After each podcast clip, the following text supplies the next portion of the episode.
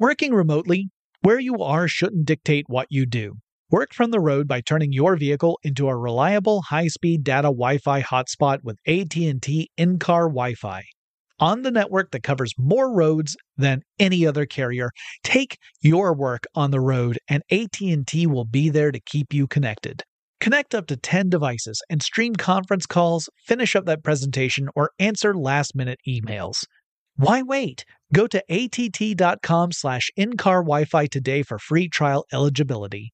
Based on independent third-party data, number of devices varies by manufacturer. Always pay careful attention to the road and don't drive distracted. Wi-Fi hotspot intended for passenger use only when vehicle is in operation. Compatible device and vehicle required. The Kakadu plum is an Australian native superfood containing 100 times more vitamin C than oranges. So why have you never heard of it? PR. No one's drinking a Kakadu smoothie? I'm JB Smoove, and that was a full episode of my new podcast, Straightforward, inspired by guaranteed straightforward pricing from AT&T Fiber. Get what you want without the complicated. AT&T Fiber, live like a gigillionaire. Available wherever you get your podcast. Limited availability in select areas. Visit AT&T.com slash hypergig for details. I bet you're smart. Yeah, and you like to hold your own in the group chat.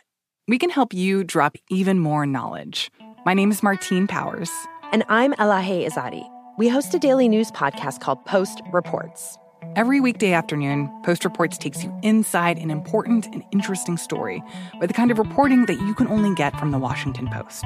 You can listen to Post Reports wherever you get your podcasts. Go find it now and hit follow. When you think about the future, what kind of technology do you envision? Whatever the future holds, artificial intelligence will undoubtedly be at the heart of it all. Join Graham Class as he hosts season two of Technically Speaking, an Intel podcast, and hear from the minds transforming healthcare, retail, entertainment, personal computing, and more with the help of AI. Tune in every other Tuesday and explore the latest technology that's changing our world today and creating a more accessible tomorrow.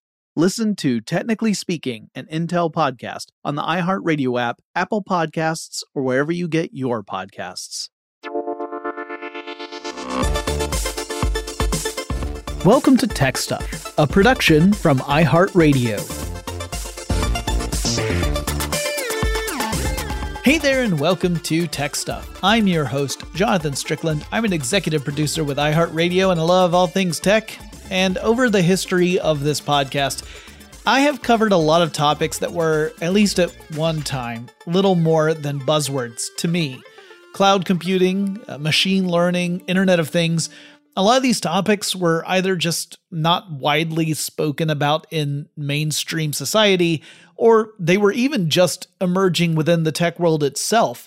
This is where I have to remind all of you that I came into tech stuff as someone who loved technology, but who is not, in actuality, a technologist or an engineer or anything like that. And one of the terms that I started running into around 2014 or so uh, so it was after I had started this podcast. One of those terms was edge computing, or sometimes computing at the edge. And if you listened to yesterday's Smart Talks episode with Malcolm Gladwell, you heard a little bit about that in there. And now we're going to dive in whole hog. So today, I thought we'd talk a bit about what edge computing actually means and contrast it with other types of computing models. And we'll talk about how all of this is meant to work together in different ways and why it's even a thing in the first place, and where edge computing is today and what we might think of it in the future. I thought that a good way to approach edge computing is really to start with some basic facts. There are certain things that we, as smarty pants human types, can do to speed up computer systems to speed up the the moment from where we put input into a system to when we get output from that system. We can create more efficient and powerful processors. For example, you know, we can lean on parallel processing for some types of computer problems. Doesn't work for everything. Quantum computing similarly will speed up certain types of computer problems exponentially we can design better software and we can try to avoid Wirth's law. That's what the law that states that software tends to get slower at a rate that's faster than improvements in hardware. If we do combinations of all these sort of strategies, then the machines of tomorrow will, in theory, run software better than the machines of today. Again, assuming we don't just make even more bloated software that ends up canceling out our sick hardware gains. But there's one thing that we just cannot get around, and that is the top speed at which information can travel from one point to another. Even using a fiber optic cable and a clever optical system to deliver information, we are limited by the speed of light itself. Now, that speed is, um, let me check my notes here, says wicked fast. When traveling through a vacuum, light zips along at 299,792,458 meters per second. Nothing goes faster. Thanks a lot, Einstein. What this means for us is that distance matters. Of course, until fairly recently, this wasn't the biggest concern for us because the way we did computing was pretty much always right up close and personal. So let's talk about that for a second. All right, so to begin with, we have computers that we physically access in some way in order to carry out a program. So in the very early days, people programmed computers by physically plugging in different cables into different sockets and throwing switches and I don't know, waiting for lightning to strike or something. Okay, ignore that last bit. The process was tedious, it was complicated, it was easy to gum up. The speed of the computer was limited both by its own method of processing information, as well as the speed at which human operators could uh, operate it. But once the computer actually finished the calculations, delivering them was pretty fast. I mean, sometimes delivering meant printing out a sheet of paper or making little lights on a panel light up a specific way, and then the humans would have to consult a guide to figure out what that all meant. But if the computer had had a display, it would be able to throw up the answer as soon as it got there with zero delay. Flash forward a few decades, and we then had computers that had simplified input and output devices. You had your keyboards, you had your monitors, and whatnot. Now, programming a computer was far less convoluted, though, as programming languages evolved, it could still be fairly easy for a human to gum things up with a careless error or a miscalculation or typo. Again, most of the time we were talking about people being all right up on the computer, and so there was really no delay between the machine arriving at the endpoint of a computational process and then delivering the result to the person who was using the computer. The information wasn't really traveling anywhere, it was just there. Then we get ARPA, the Advanced Research Projects Agency. It's the predecessor to DARPA. One of the projects ARPA tackled was to find a way to network different types of computers together. This was a big challenge for several reasons, but one of them was that different computers ran on very different processes, and well, we'll call them operating systems, but that's really being a bit generous. But the point is that the computers from different manufacturers effectively they spoke different languages and they could not directly communicate with one another in any easy way. Boiled down, the computers spoke math, but it was kind of like wildly different dialects of math. So there needed to be some sort of common language that all computers would be able to convert their native speech into and then translate incoming speech back into their native language. Now, that's a super oversimplified way to say that very smart people built out the protocols that would allow for the transfer of information across networks. We would eventually get stuff like TCP IP that would facilitate these connections. Now, computers could connect into their network and they would be able to send information to and receive information from other computers on that same network. And as other networks took shape, they could interconnect with that first network. And then we got the network of networks, or the internet. So I'm giving a really fast rundown of the history of the internet here. This is like from space levels of high level view of the history of the internet. All right, now we're going to skip way ahead. Let's get up to the 1990s, where the general public became aware that there was this thing called the internet. And the development and deployment of the World Wide Web really helped that along considerably. Now we had this information superhighway. Or if you prefer, we had a series of pipes that let information flow from one source to another. Using this vast network of machines, we could send messages to friends on the other side of the planet or check in on a particular coffee pot at the computer lab in the University of Cambridge in England, even if we happened to be in Athens, Georgia at the time. This, by the way, was actually a thing that once existed, and yes, I did use a computer in the University of Georgia computer lab to check and see whether or not there was coffee in a coffee pot across the pond. Normally there wasn't because I was often in there in the afternoon and it was several hours later over in the UK, but you get the point. Now, the way that information actually travels across the internet is pretty fascinating. First, information travels in bunches of data called packets, and this was a brilliant move early on in the development of networking technology. When computers send data across the internet, they chop that data up into packets. And a packet has two different kinds of data in it. There's data that's all about control information. So, in other words, this is the data that explains where the packet came from, where it's going to, how many other packets the receiving computer should get in order to make up the entire file, and where within that sequence this particular packet should go. So you can think of that information as sort of like being the information on the outside of an envelope that you would send through the mail. Then you've got the payload, or the data that relates to the file itself, the thing you are sending. The packets are kind of like puzzle pieces that get reassembled on the other side. I actually think of it a lot like the sequence of Mike Teavee in Willy Wonka and the Chocolate Factory, uh, the Gene Wilder version, that is. The description they give for how Mike gets broken up into millions of tiny pieces and then flies through the air and gets reassembled on the other side is sort of like what happens with data packets. Sort of. Well, those packets, which tend to be pretty small, like 1500 bytes is common.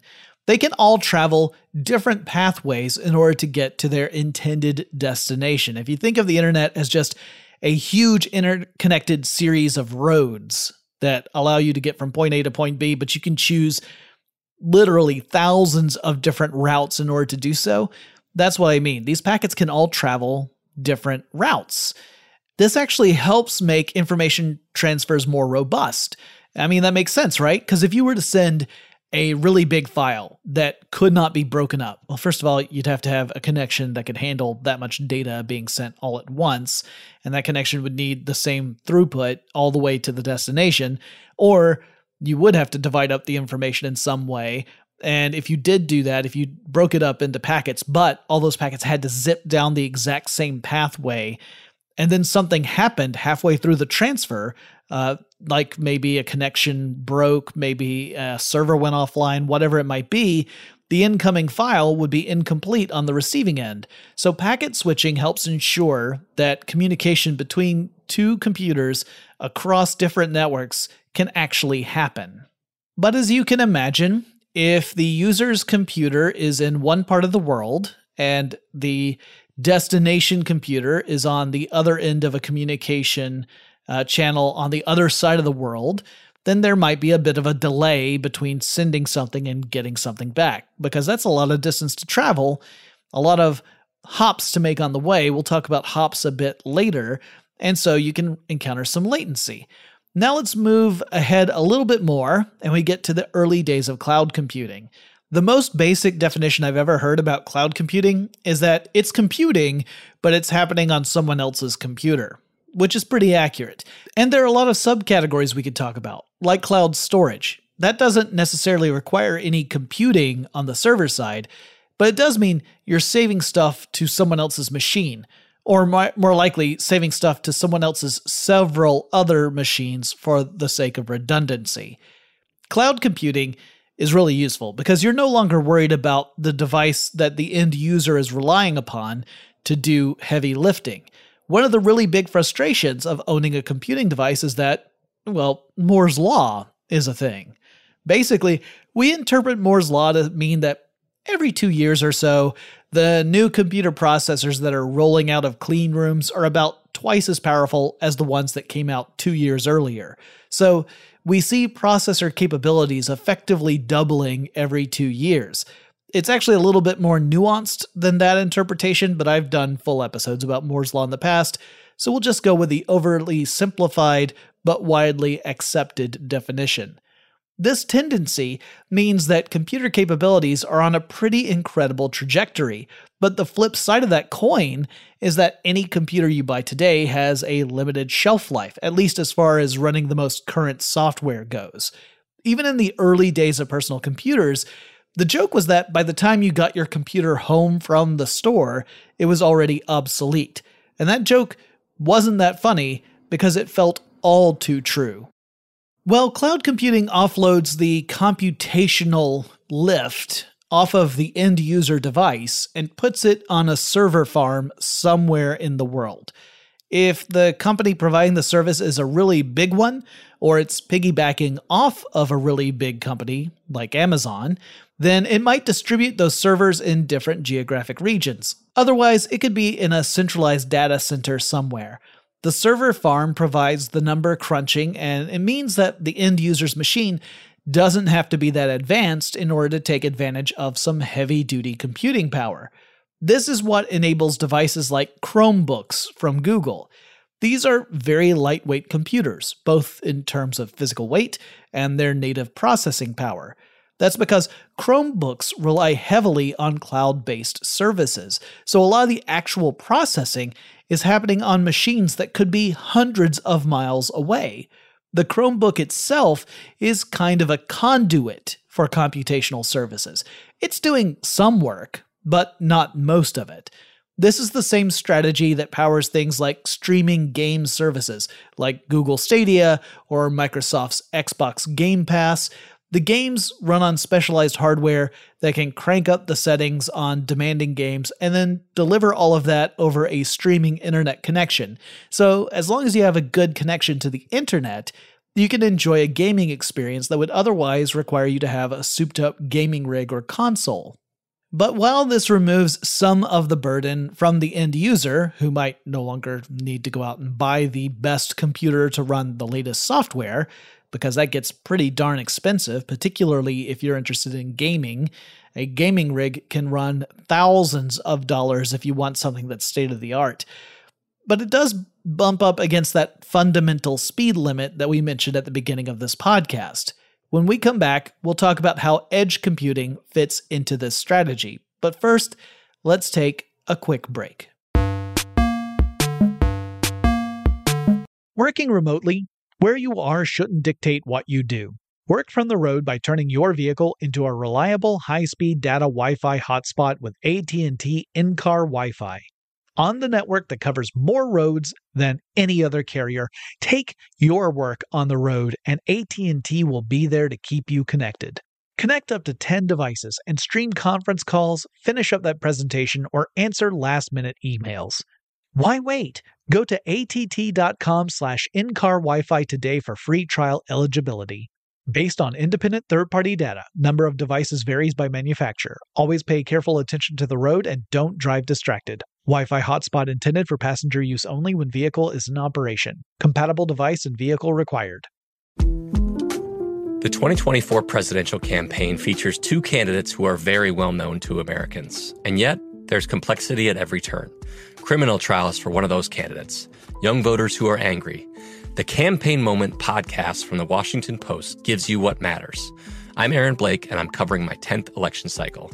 My colleagues and I have insights that you won't find anywhere else. So follow the Campaign Moment right now, wherever you're listening. Today, I'm going to give you some straightforward advice on how to deal with naughty kids. How about instead of timeouts, time ins? Time for you to start paying some bills. I'm JB Smoove, and that was a full episode of my new podcast, Straightforward, inspired by guaranteed straightforward pricing from AT&T Fiber. Get what you want without the complicated. AT&T Fiber, live like a gigillionaire. Available wherever you get your podcast. Limited availability in select areas. Visit AT&T.com slash hypergig for details. When you think about the future, what kind of technology do you envision? Whatever the future holds, artificial intelligence will undoubtedly be at the heart of it all. Join Graham Class as he hosts season two of Technically Speaking, an Intel podcast from Ruby Studio in partnership with Intel. explore the future of technology that's rapidly evolving our world today with the help of AI. There is still so much work and research needed to fully understand the power and potential of AI, and Intel is at the forefront of implementing AI and revolutionary technology that's changing the world we live in for the better. In each episode, Graham interviews the minds transforming medicine and healthcare, retail, entertainment, personal computing, and more while pioneering new uses for AI in these spaces. Tune in every other Tuesday and explore the latest technology that's changing our world today and creating a more accessible tomorrow. Listen to Technically Speaking, an Intel podcast on the iHeartRadio app, Apple Podcasts, or wherever you get your podcasts. Got a couple of other things that I need to say about network computing, and then I promise we're going to get to edge computing. One thing is that the internet has made it possible to have the actual Internet of Things. Now, back when I first heard this term, it didn't seem to be much more than just a buzzword. It was a concept that sounded intriguing, but hadn't really begun to manifest in a way that was visible to the general public. But starting around the early 2010s, that began to change. And today, there are more than 30 billion IoT devices connecting to the internet, with experts estimating that the total number will be somewhere in the neighborhood of 35 billion by the end of this year, and it's just going to get bigger from there. And these devices are all across the spectrum when it comes to purpose and intended user base and what the outcome would be. You've got the consumer facing stuff that a lot of us have encountered, you know, everything from smart thermostats to home security systems to personal medical devices to athletic trackers, all that kind of stuff. Then you've got more specialized variations like lab technology for hospitals and research facilities. You've got municipal infrastructure components that are turning traffic lights into smart intersections and that kind of thing. The variety and scope of the Internet of Things is unbelievable. And many, if not most, of these devices are pretty light lifters when it comes to processing information. For most of them, their main job is to gather data in some way, whether that's through optics or other sensors, and then they send that data up through the internet where some other system, somewhere connected to the network, will process the information and then presumably will do something with that info. So the output might be a readout that's useful to an end user. Like it might be that you look at your phone and you're able to see input based upon the Internet of Things that are around you. Or it might send that information off to some other related system so that a result will show up somewhere else, maybe in a way that isn't even obvious to us. The traffic light example could be a version of that, right? You could have a city-wide system of connected smart traffic lights that could detect changes in traffic patterns and perhaps respond proactively in an effort to minimize congestion, for example. This is actually a really, really complicated problem. It's not something that's simple to solve, but it would be impossible to solve unless you had a sort of Internet of Things infrastructure to collect and process all that data. But the era of lightweight devices connected to the internet really brings into focus the limitations we face if we rely on centralized data centers. The further out you are from that data center, the more delay there's going to be as the devices in your area are trying to communicate back with that distant center.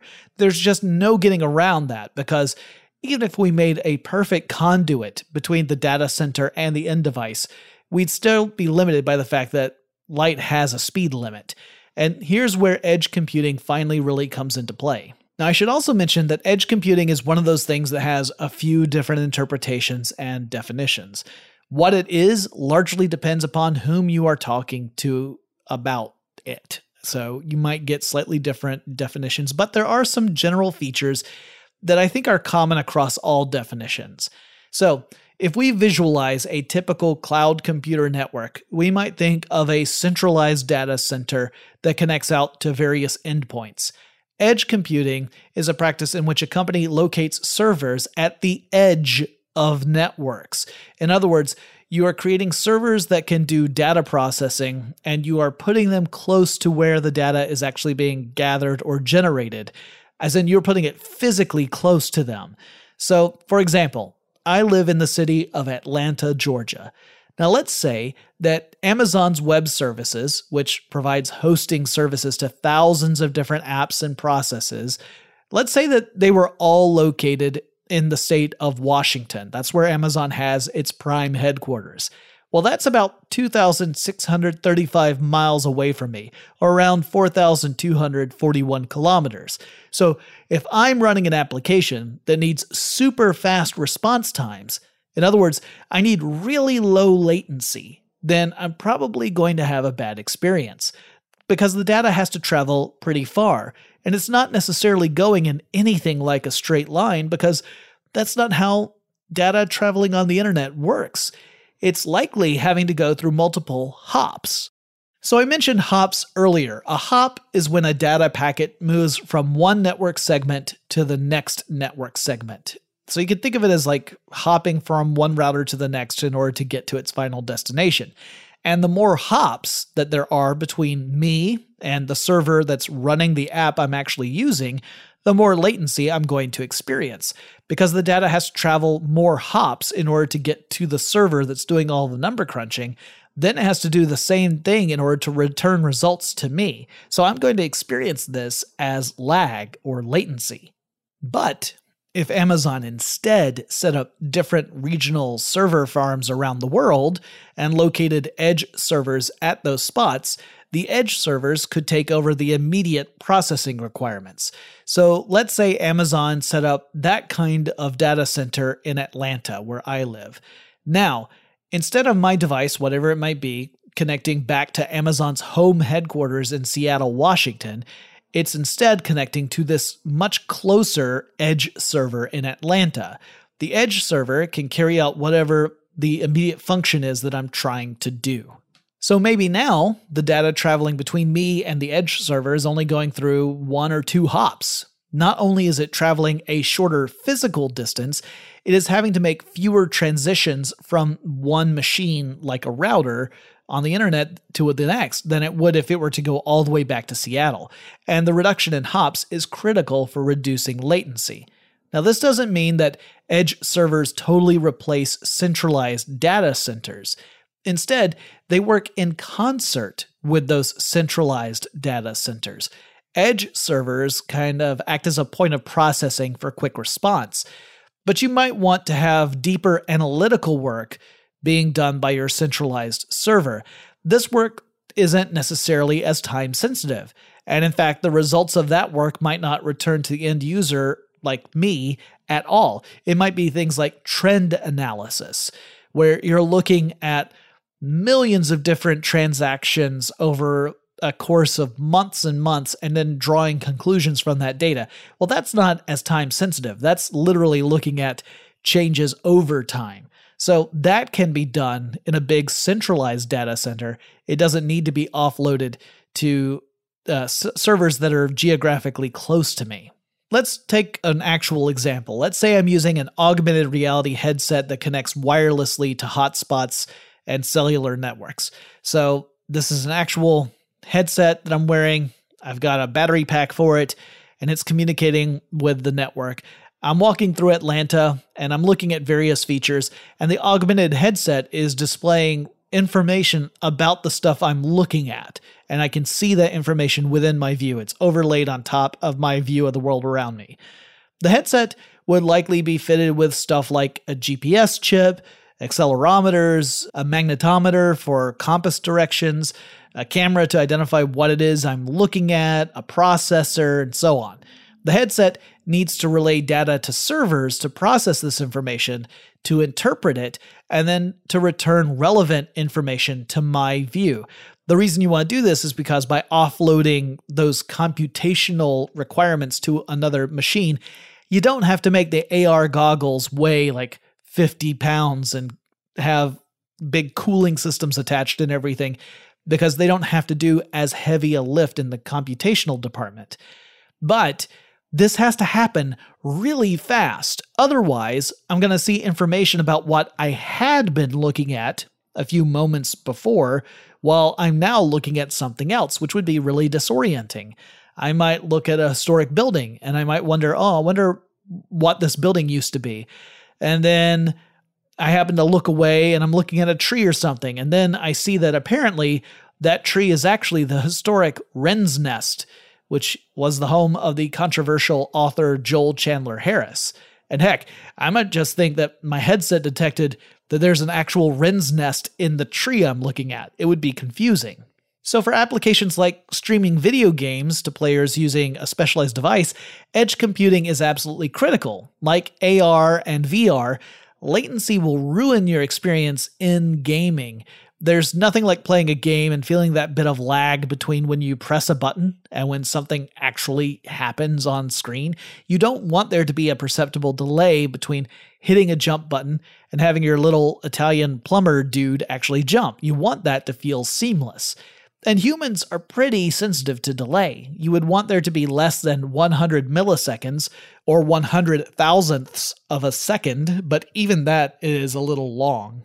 The general consensus is that the goalpost is to have delays of less than 20 milliseconds. And that is fast enough so that our mushy brains don't really process any kind of delay. If you've ever used a VR application that has a, even a tiny bit of latency in it, you've probably felt a sort of unpleasant swimmy sensation that can frequently lead to a type of motion sickness. And it's because you're sensing that delay between when you turn your head and when your actual point of view within the virtual environment adjusts. And your brain says, hey, something is like really wrong here. And then it sends a message to your stomach to go hog wild because somehow that's going to fix things. All right, my understanding of biology is admittedly a little limited here, but the important bit is that latency is bad, and we must do our best to eliminate it. AR, VR, and game streaming are all really obvious examples of technologies that rely on low latency response time, while also typically requiring a high data throughput communication channel. So, when you hear people talking about applications that require stuff like 5G connectivity and edge computing, AR, VR, video games, those are all typically part of the conversation. And before I go further, I should also clarify that I specifically mean high frequency 5G connectivity. If you've listened to my episodes about 5G, you know that there are a few different flavors of that technology, all of which relate to the band of radio frequencies that are being used. The higher end frequencies within 5G can carry an incredible amount of information all at once, these are bands of frequencies that provide data speeds that rival that of dedicated fiber optic lines. But these frequencies also don't travel very far, and they can't penetrate solid walls very well, so you quickly lose out on that high volume throughput if you move away from the transmission antenna or something comes between you and it. It's why a really robust high speed 5G network would need a lot of towers to make it work. Anyway, the 5G would be the communication channel, while edge computing would provide the actual processing capabilities to return relevant information quickly. You can imagine how edge computing would be important for all sorts of applications, not just VR, AR, and video games. The Internet of Things depends pretty heavily on edge computing, as the end devices, like I said, tend to be pretty simple. A lot of IoT devices boil down to a sensor that detects some sort of dynamic element you know, a thermometer, for example, detecting changes in temperature. Then it has a means of sending that information off to somewhere else. And it's that somewhere else that ends up making meaning of the data that the sensors are actually gathering. So the end device is, at least in a way, in this particular instance, kind of stupid. It's just giving constant updates, and a processing center is actually making use of that information. However, there are also some IoT devices that actually do have some compute capacity built into them. There are machines that have processing units, kind of like CPUs on a computer, and they also have memory and the ability to do at least some data processing right at the point of data generation or data collection. So, if you were to go out and purchase a brand new car, chances are that car would have somewhere in the neighborhood of 50 CPUs built into it in order to control various functions. All of these operating independently of each other. But it also means that with the elements of the network, these can become effectively edge devices. So you've got your edge servers and you've got your edge devices, which, if they weren't connected to any other network, you would just call them computers. When we come back, we'll talk a bit more about edge computing and some of the positives and some of the challenges associated with it, and what we might expect to see develop in the near future. But first, let's take another quick break. Working remotely, where you are shouldn't dictate what you do. Work from the road by turning your vehicle into a reliable high-speed data Wi-Fi hotspot with AT&T in-car Wi-Fi. On the network that covers more roads than any other carrier, take your work on the road and AT&T will be there to keep you connected. Connect up to 10 devices and stream conference calls, finish up that presentation, or answer last-minute emails. Why wait? Go to att.com slash in-car Wi-Fi today for free trial eligibility. Based on independent third-party data, number of devices varies by manufacturer. Always pay careful attention to the road and don't drive distracted. Wi-Fi hotspot intended for passenger use only when vehicle is in operation. Compatible device and vehicle required. There's a lot happening these days. But I have just the thing to get you up to speed on what matters without taking too much of your time. The Seven from the Washington Post is a podcast that gives you the seven most important and interesting stories, and we always try to save room for something fun. You get it all in about seven minutes or less. I'm Hannah Jewell. I'll get you caught up with the seven every weekday. So follow the seven right now. Today, I'm going to give you some straightforward advice on how to deal with naughty kids. How about instead of timeouts, time ins? Time for you to start paying some bills. I'm JB Smoove, and that was a full episode of my new podcast, Straightforward, inspired by guaranteed straightforward pricing from AT&T Fiber. Get what you want without the complicated. AT&T Fiber, live like a gigillionaire. Available wherever you get your podcast. Limited availability in select areas. Visit AT&T.com slash hypergig for details. When you think about the future, what kind of technology do you envision? Whatever the future holds, artificial intelligence will undoubtedly be at the heart of it all. Join Graham Class as he hosts season two of Technically Speaking, an Intel podcast from Ruby Studio in partnership with Intel. Explore the future of technology that's rapidly evolving our world today with the help of AI. There is still so much work and research needed to fully understand the power and potential of AI, and Intel is at the forefront of implementing AI in revolutionary technology that's changing the world we live in for the better. In each episode, Graham interviews the minds transforming medicine and healthcare, retail, entertainment, personal computing, and more while pioneering new uses for AI in these spaces. Tune in every other Tuesday and explore the latest technology that's changing our world today and creating a more accessible tomorrow.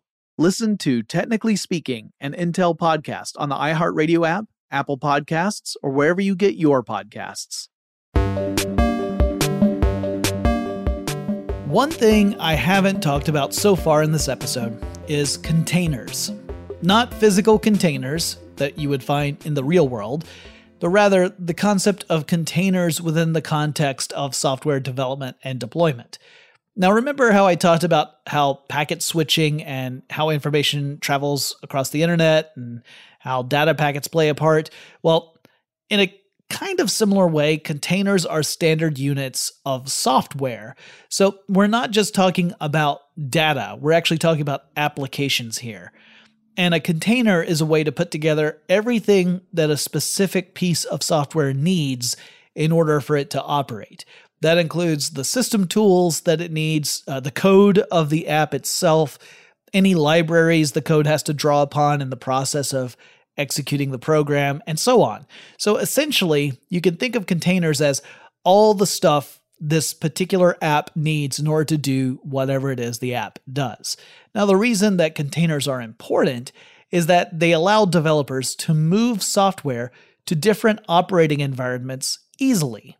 Let's say that you are developing an app, and you might first develop it on your own machine, but then you actually need to test the app out. You've built it up to a point where you can run some tests, get some people in there to check it out, go through all the features, make sure it works. So you want to deploy it to a test environment, a, a discrete environment in which the app can behave as if it were released to the wild.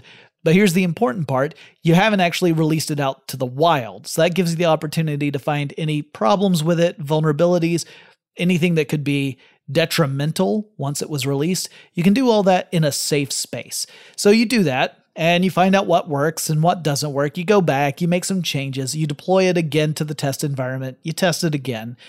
Once it gets to the point that the app seems to be working the way you wanted, then maybe you move it to a staging environment. And from there, it goes into production and it becomes an app that end users can actually download and install on their devices and actually use. Well, containers make it easier to move this app from one environment to another, from laptop to test environment and back again, or test environment to staging environment, staging environment to production, etc. And these environments can all have different elements from one another. And those differences could mean that code that works really well in one environment suddenly doesn't work at all or is doing really weird stuff in a different environment. But containers contain all the elements that the app needs to run properly, so that, at least in theory, the code should run the same way, regardless of whatever environment it is in, because all the requirements for the app are contained along with the code of the app itself. Now, I get that this is a little difficult to grok for some folks. I mean, it's tough for me, and I have covered it multiple times. But beyond containers, we have another term that frequently pops up when we talk about cloud computing and edge computing. And that term is the dreaded Kubernetes, which refers to a now open source platform for container management. So, in other words, this is kind of one step up from the containers themselves. This is a product that helps teams operationalize containers at scale because it's one thing to move a container from a you know a, a developer laptop to a testing environment. It's another thing to deploy software that is going to potentially millions of users. So, from a software perspective, we could say that Kubernetes and containers are trying to do from a code approach what edge computing is trying to do from a hardware approach. But in reality, all this stuff kind of gets mixed up together. Containers make it easier from an operational standpoint to deploy apps to the edge, whether that's to edge devices, where you're more likely to use a, a simple container platform, or to edge servers where you might be relying on the more robust Kubernetes platform. So these are all pieces of a puzzle that makes edge computing a viable strategy. Now, there's some other considerations that IT professionals have to make when it comes to edge computing. Distributing computing to the edge comes with challenges. For example, when you've got your own on premises cloud computing data center, you have a lot of control when it comes to ensuring the safety of your equipment and the information that it holds.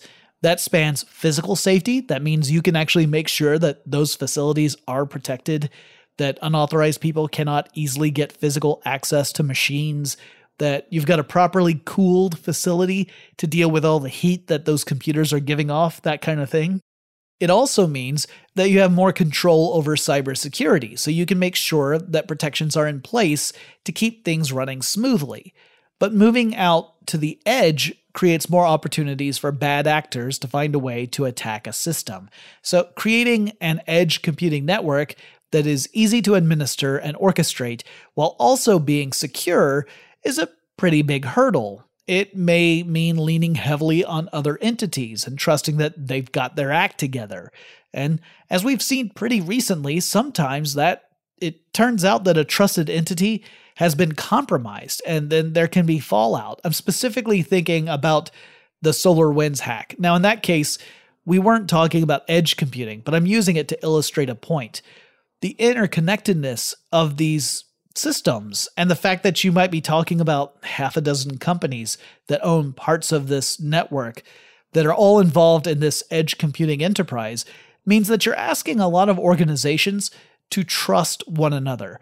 And if one of those organizations gets compromised, there's a danger that hackers could take advantage of those trusted relationships to gain access to the others.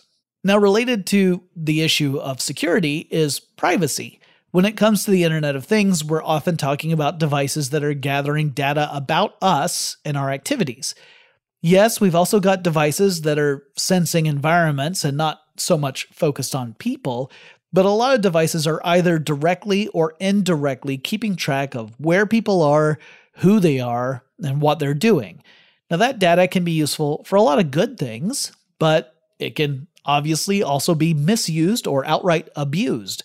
So, there is an onus on companies to make sure they are good stewards of data and that they protect that information. And since this information is potentially moving between lots of different points, from, say, the endpoint in the environment or on a user through the edge network and potentially further up the chain to a cloud computing network, there are a lot of opportunities for vulnerabilities. Now, while we often associate vulnerabilities with hackers who are trying to find ways to exploit systems, a vulnerability could just as easily be a poorly protected web portal that is publishing what should otherwise be private data. We've seen this happen with companies where somewhere someone along the chain failed to take into account what was actually going on, and data that should have remained protected and private was somehow published publicly or semi publicly. As we look at decentralized computer systems, we see a lot more points where this kind of thing could potentially happen, either with the raw data collected in the wild or then the processed data that comes out of the edge network. Either way, that's something else that IT professionals have to focus on. Reducing the number of times data needs to move from one part of the system to the other is potentially one solution toward providing better privacy and security. You're reducing the number of hops, you're reducing the, the number of vulnerabilities that could potentially exist. If all the computing can stay at the edge and nothing needs to, you know, phone home to the centralized data center, there are fewer opportunities for something to go astray. Similarly, we will likely see lots of companies specialize in ways to manage the flow of data between devices on the edge of a network and big data centers. I think that's going to be a really big business that it's like enterprise to enterprise business. But uh but what if you're not an IT professional? I mean, I'm not. So what if you're like me? It's not your job to worry about this kind of stuff. What does all this actually mean to you? Well, essentially, it means the gradual introduction of more lightweight technologies that have increasingly usefulness in our lives well, maybe usefulness is going a bit far. We'll be able to do a lot more stuff with different devices interacting with our environments and with ourselves. Not all of it might be useful. I mean, I often talk about augmented reality applications like I did earlier in this episode, where you know you use an app on a smartphone, or maybe you're lucky you've got a pair of AR goggles and you're able to visualize the world around you in different ways. You know, I love this idea of going to the site of an old castle and looking at the ruins and then seeing a virtual reconstruction of what the castle looked like when it was in its heyday that to me is like the gold standard of AR uh, applications which can you know it tells you that I majored in medieval English literature when I was in college. But I also admit that the reality of AR means I'll probably see a lot more let's call them frivolous uses of the technology. Like walking through a grocery store and seeing characters in the front of cereal boxes seemingly come to life, inviting me to enjoy their sugary goodness. Or I might look at a movie poster and suddenly a trailer for that film begins to play inside my vision. A lot of the services that we use are monetized in various ways. And I mean, I'm not knocking it. That makes sense. No one wants to work for free. But that often means that while certain technologies might have incredible potential, we also have to wade through a lot of less lofty applications. But edge computing is going to make that sort of stuff possible. Without edge computing, we wouldn't have the responsiveness capable of generating those experiences in a timely fashion. So, with edge computing, we're also going to see a lot of one of my old favorite words convergence the convergence of multiple disciplines of technology, creating new approaches toward various problems. Uh, you got your communication channels supplied by technologies like a robust 5G rollout. You've got your computer technologies at the edge of the network.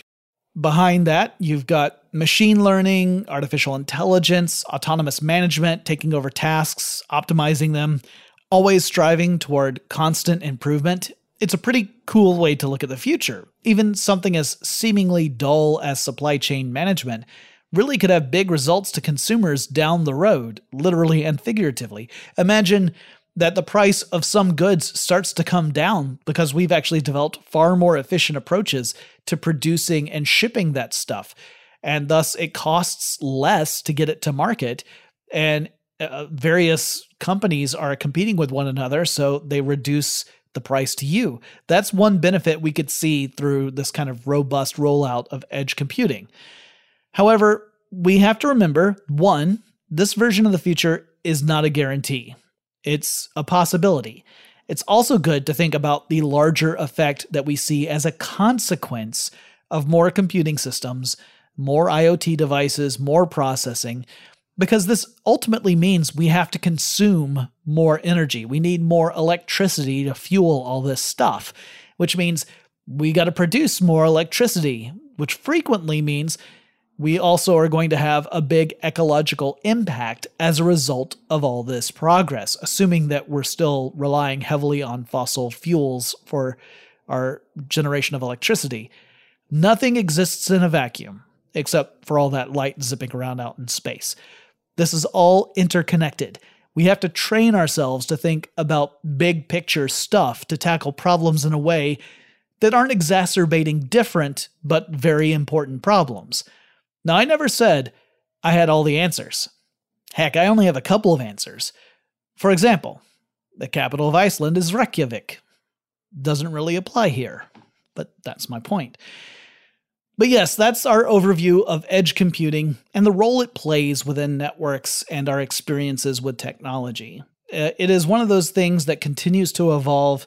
And like I said, this one's a pretty young one. Like I think the earliest mentions I could find were somewhere around 2013. So, not that old in terms of technologies that we have at our disposal.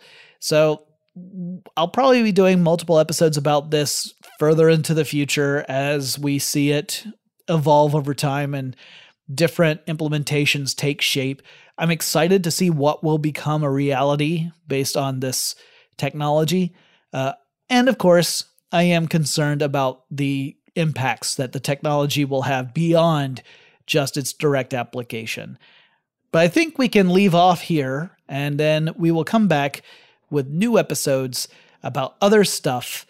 So if you have any suggestions about other stuff I can cover, preferably related to technology, I mean, if you want me to talk about Reykjavik, I'll do it. It's just not, I don't know how well it fits in with tech stuff, and my sponsors might get mad. But heck, I'm game if you are. Let me know what you would like me to talk about in future episodes. The best way to do that is to reach out on Twitter.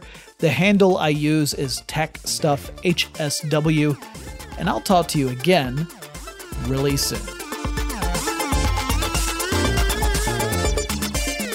Tech Stuff is an iHeartRadio production. For more podcasts from iHeartRadio, visit the iHeartRadio app, Apple Podcasts, or wherever you listen to your favorite shows.